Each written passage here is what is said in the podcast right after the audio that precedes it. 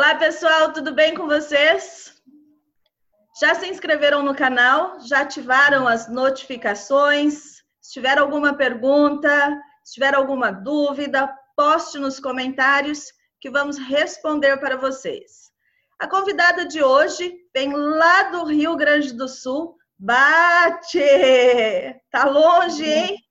A Dai, uma amiga muito querida que veio gastar um pouco do seu sotaque contando sobre a cidade de Porto Alegre e a cultura gaúcha. Tudo bem, Dai? Oi, tudo bem? Tudo certo. Que maravilha! Dai, primeiro quero agradecer por você ter aceitado o convite do Falar Português Brasileiro para participar da nossa jornada pelo Brasil. É um prazer imenso recebê-la aqui com a gente. Eu que agradeço, um prazer poder participar desse projeto aí, bem massa. Maravilha. Dai, eu estou chegando em Porto Alegre. O que eu posso fazer aí na cidade? Bom, nós temos muitos parques aqui que o pessoal frequenta, né? Para tomar seu chimarrão, para curtir o pôr do sol. Tem o pôr do sol no Gasômetro, tem o anfiteatro pôr do sol. Nós temos o Parque Marinha também, que tem um grande espaço, uma pista de skate. O pessoal se concentra lá bastante. Tem o Brick da Redenção, que acontece aos domingos. Tem uma infinidade de artistas de diversas áreas e exposições de artesanatos, tem brechó, tem o Brick é enorme, tem muita coisa. Dai, no início da sua fala, você disse sobre o chimarrão. O que é isso? Chimarrão é a nossa bebidinha tradicional, né? Não deu tempo de eu fazer um agora, mas consiste na cuia, erva mate, a bomba e a água quente. Gaúcho não fica sem, né? Qualquer parte que tu for em Porto Alegre, tu vai ver alguém com a cuia e a sua térmica e seu chimarrãozinho. É fatal aqui, todo mundo utiliza sempre. Você sabe que eu tenho erva, tenho cuia, tenho bomba, água quente, óbvio, mas eu sempre erro na hora de preparar ali, de cevar a erva para colocar a bomba e o negócio fica entupido. Aqui na minha região e Mato Grosso do Sul, onde eu já morei, nós tomamos o tereré, que é um tipo de chimarrão que diferencia a trituração da erva. A erva do tereré não é tão fina quanto a do chimarrão, mas nós tomamos gelado, não é quente, igual aí no Rio Grande do Sul. Sempre pois é. Fica entupido. Eu já tentei me adaptar ao tererê. Inclusive contigo eu já experimentei, tentei me adaptar. Fui lá, comprei um kit e não deu certo, não. Não me adaptei à água gelada, à água fria. Um segredinho que tem na hora de ervar é deixar acomodadinho na cuia e a água morna na hora de servar. A água morna sempre. Aí deixar inchar bem a erva, de preferência quando não tiver mais água na cuia, depois coloca a bomba. Depois que a erva tiver sugado a água. Tem uns segredinhos. Acho que eu estava fazendo tudo errado então, viu?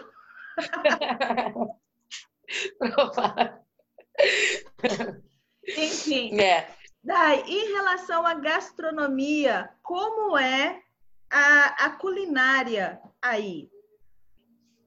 Então, primeiro o churrasco, né? Que não pode faltar e é o mais conhecido de todos. O churrasco, principalmente aos domingos, que é o almoço tradicional daqui, né? Domingo é o churrasco certo. E fora o churrasco, nós temos outras comidas mais pesadas, quentes também, que a gente faz bastante. Tem o arroz carreteiro, né? Que é o arroz com uma carne picada, assim, os temperos, cozinha junto, né? Aí tem vaca atolada, que a gente chama, que é um aipim com uma carne de panela, feita normalmente na pressão, desmancha tudo aquilo, que é mais típico do inverno, por ser um prato pesado assim e bem quente, né? Tem vaca atolada, tem a rabada também, que fazem bastante, que é o rabo do boi com batata. Tem, a princípio eu acho que é, mas o principal é o churrasco, né? E na churrasqueira do gaúcho, que tipo de carne não pode faltar? Ah, uma costela. a costela gorda. Bem gorda. Não, o churrasco sem costela não dá. Ô, Dai, eu, quando estive no Rio Grande do Sul, eu cheguei a provar rim e coração bovino assado na churrasqueira.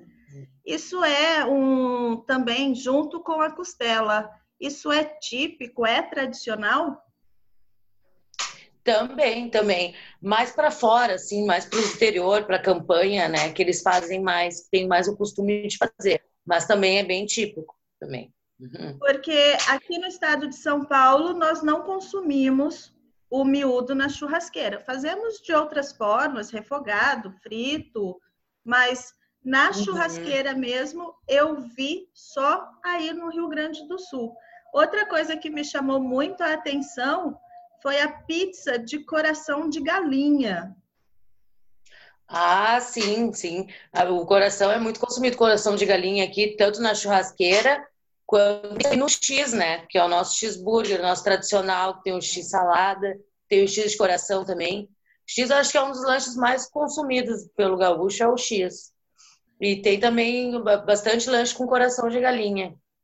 Gente, essas coisas vocês só vão encontrar no Rio Grande do Sul ou pelo Brasil, se for alguma barraca de gaúcho levando as suas tradições para outros estados.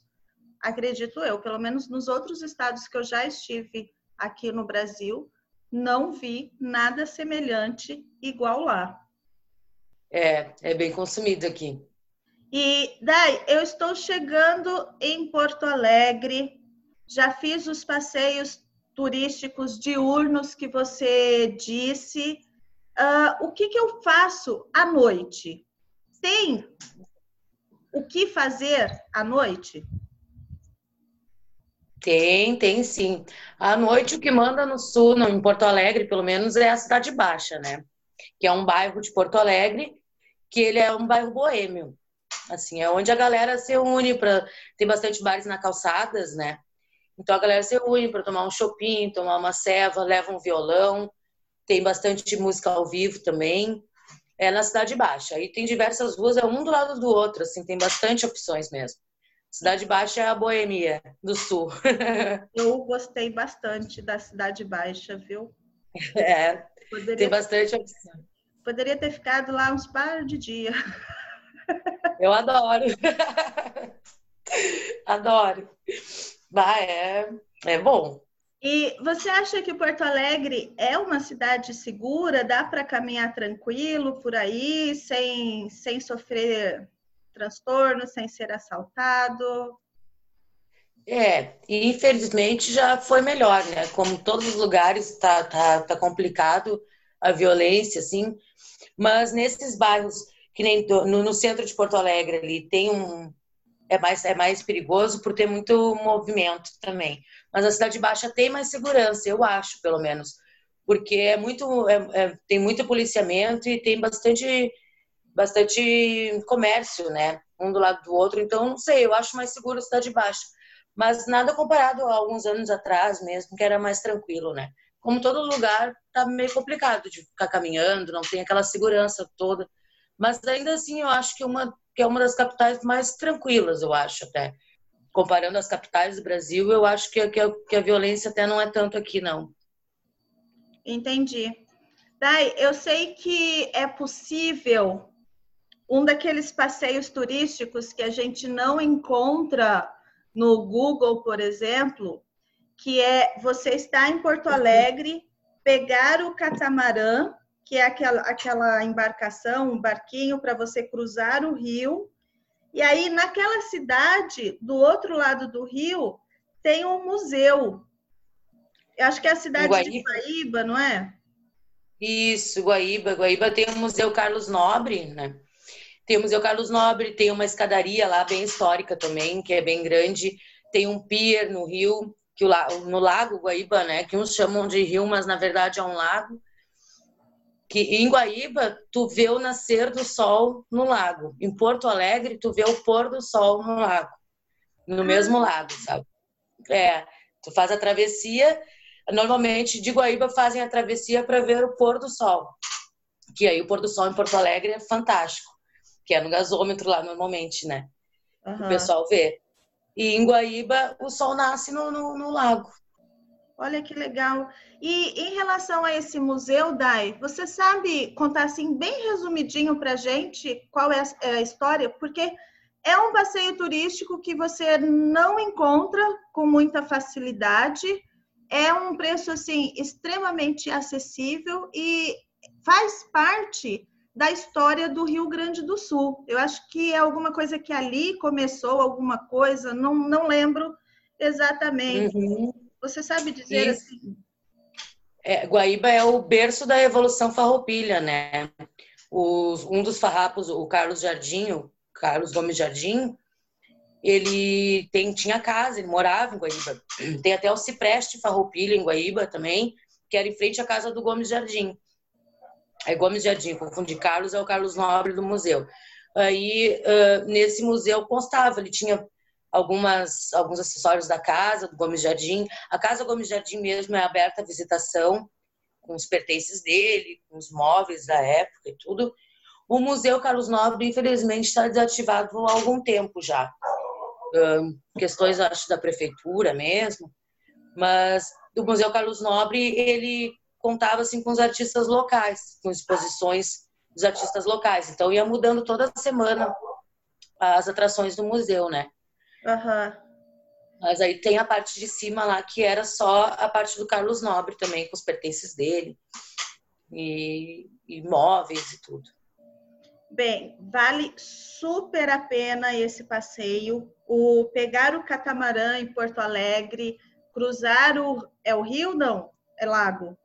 Lago Guaíba. Cruzar o Lago Guaíba. Mas sabe que tem até empresas que é o nome Rio Guaíba, né? Não sei te dizer o porquê que fizeram que colocaram o rio depois, mas na verdade é um lago. E aí tem todo o passeio da orla, né? Quando tu desce do catamarã tem todo o passeio do calçadão, tem o pier, tem a Praça da Maçã, que é o Parque Verde, que é bem legal também, muito agradável de passear e tem bastante sombra. É bem legal, vale a pena o passeio de Porto Alegre para Guaíba, sim. Maravilha. E, Dai, você considera o porto-alegrense ou sul-riograndense como acolhedores aos estrangeiros, a pessoas de fora? Ah, considero sim. É bem acolhedor, é um povo bem acolhedor. Já vão querer te convidar para um churrasco, já vão te levar para casa para tomar um chimarrão. É um povo bem querido, sim. Eu acredito que sim. O pessoal que vem de fora sempre fala também que se sente bem e que foi bem acolhido.